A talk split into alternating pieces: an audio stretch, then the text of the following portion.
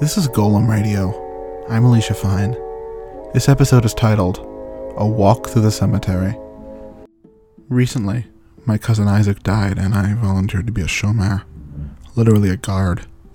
I called up Isaac's rabbi, who sent me directions to the funeral home, and it's over 24 hours, from 3 p.m. Sunday to 3 p.m. Monday. I sat with Isaac so that he wouldn't be alone in the religiously liminal period between his death and his funeral. I sat in a wooden chair in a room the size of a broom closet, lit by a harsh fluorescent light, where I recited a few psalms, did my homework, and listened to too many podcasts until I fell asleep. All while I could see Isaac's body covered by a shroud through a window on the far side of the room. By hour nine, I would have little conversations with my cousin. How you doing, Isaac? You're looking well considering your situation. Little statements like that to keep the awkwardness of the situation at bay.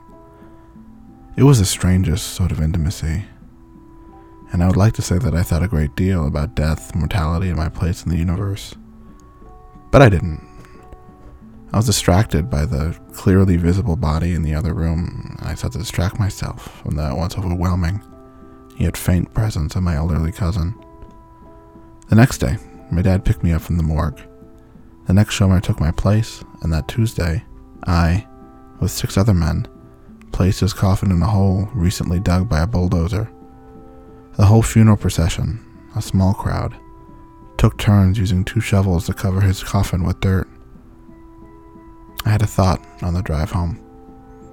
Each tombstone in a cemetery, it occurred to me, contains little stories, because each Jewish burial is a collective effort of the deceased family, friends, community rabbi, the funerary workers, and the funerary industry as a whole that supports the entire enterprise. In other words, each tombstone is an entire life condensed into granite. A tombstone is a stand in for a member of the Jewish people who has died, and a cemetery is a symbolic stand in for the Jewish people as a whole. Thus, with this experience began my fascination with cemeteries, a fascination I would like to share with you, dear listener. I'd like to tell you about three cemeteries that I visited after my cousin's funeral. The Beth El Cemetery, a garden cemetery for the German Reformed Jews of New York. The Mount Carmel Cemetery, a city of the dead where there can be found a shrine to Shalom Aleichem. And the Mount Hebron Cemetery, the resting place of the Yiddish Actors Guild.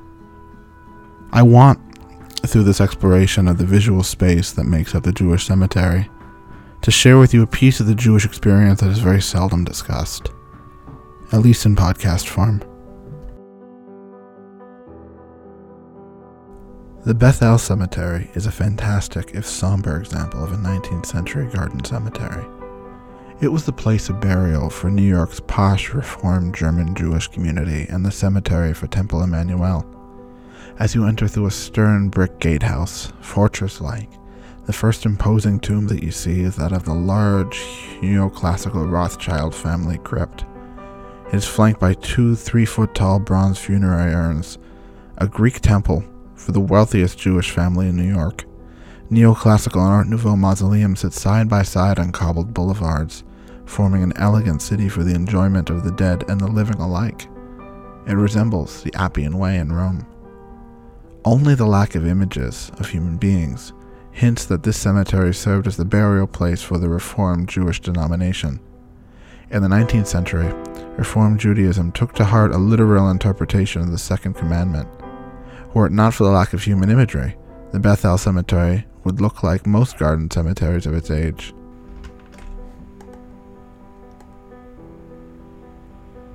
Located on the border between Brooklyn and Queens and the far outer boroughs, where the subway doesn't reach, 85,000 dead Jews are buried. In the Mount Carmel Cemetery, 215,000 are buried in Mount Hebron. Nowhere outside of Israel and New York will you find that many Jews in one place. These cemeteries are monuments to Jewish presence in New York, larger than any park, taking up acres and acres of land, the most expensive commodity in New York City. Here are buried a large portion of the millions of Jews who immigrated from the Russian Pale of Settlement, the Ottoman Empire, and the Austro Hungarian Empire to build better lives in America. Gates, 10 feet tall, as far as the eye can see, lined up in a procession one after the other, Each represents a community of men and women who lived together and were buried together in communal plots. Each gate opens up to a community plot purchased by a burial society, landsmanshafts, synagogues, Masonic lodges, and branches of the workmen's circle. The names carved into the gates that make up the Mount Carmel and Mount Hebron cemetery hint at the geographic and cultural richness of those dead Jews of a century past. Brotherhood of Janina, Slobodka of Harlem, Austro Hungarian Hebrew Free Burial Association, Brotherhood of Adrianople Sephardic Jewish Brotherhood, Chernovitz Brockenauer Ladies Society, Incorporated. Spinoza Lounge, number 633. Heinrich Heine Literary Society, Workmen's Circle, Yiddish Theatrical Alliance. The stones themselves are on average about 3 to 5 feet tall, made from gray or black granite. They are festooned with imagery, just not human imagery. Five branched candelabras for women, Jewish stars for men, broken trunk trees for the young whose lives are cut short hands spread in blessing for dead Kohanim, descendants of priests in the temple, that is, and water basins for dead their priestly assistants. Lions, laurels, and decorative arabesques cover the tombstones. Sometimes, the stones are topped with black and white photographs of the dead so that mourners will always remember the faces of their loved ones.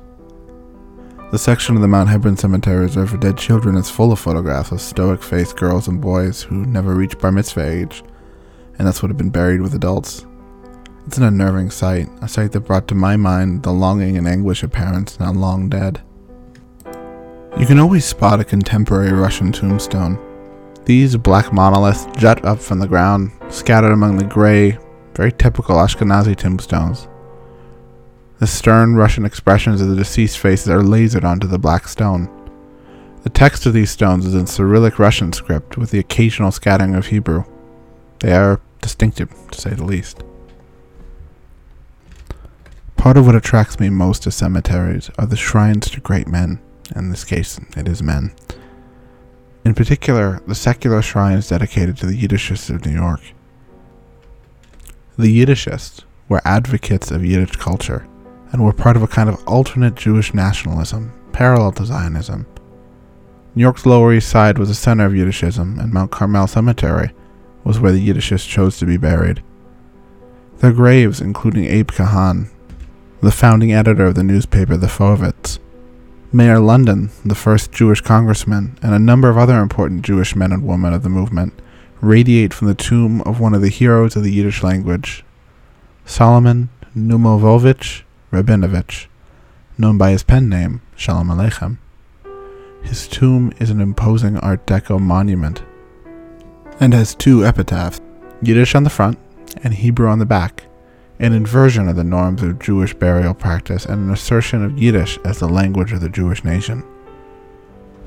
The graves of these literary and political figures of the Yiddish nationalist movement are visually striking in a way that makes clear their desire to be remembered arches capped with sunbursts, full stone bust of the deceased, copper green portraits along with motifs only found in the workman's circle plot.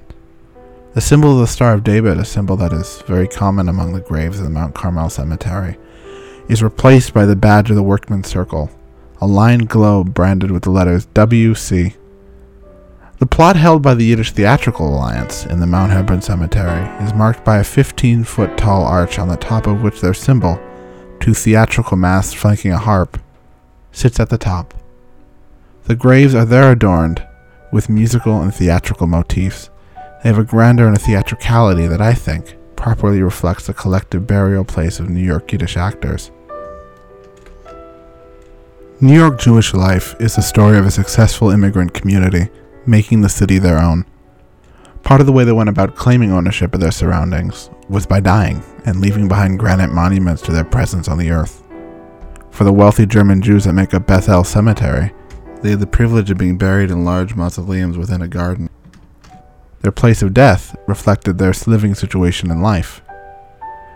Here's a metaphor that rings true, true to me. If the Beth El Cemetery is equivalent to the east side of Manhattan, luxurious and staid, And the Mount Carmel Cemetery and Mount Hebron Cemetery is equivalent to the Lower East Side in Brooklyn. Crowded, bustling, and culturally rich. Truth be told, I prefer the latter to the former. Unlike my cousin Isaac, who chose to be buried in a cemetery, my maternal grandparents intend to be cremated when they die.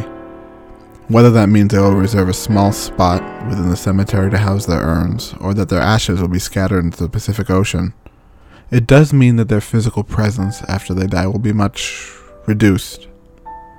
There will be no permanent public monument to commemorate them and the lives they lived. Their choice represents a break in the tradition of Jewish burial, that, and that makes me sad.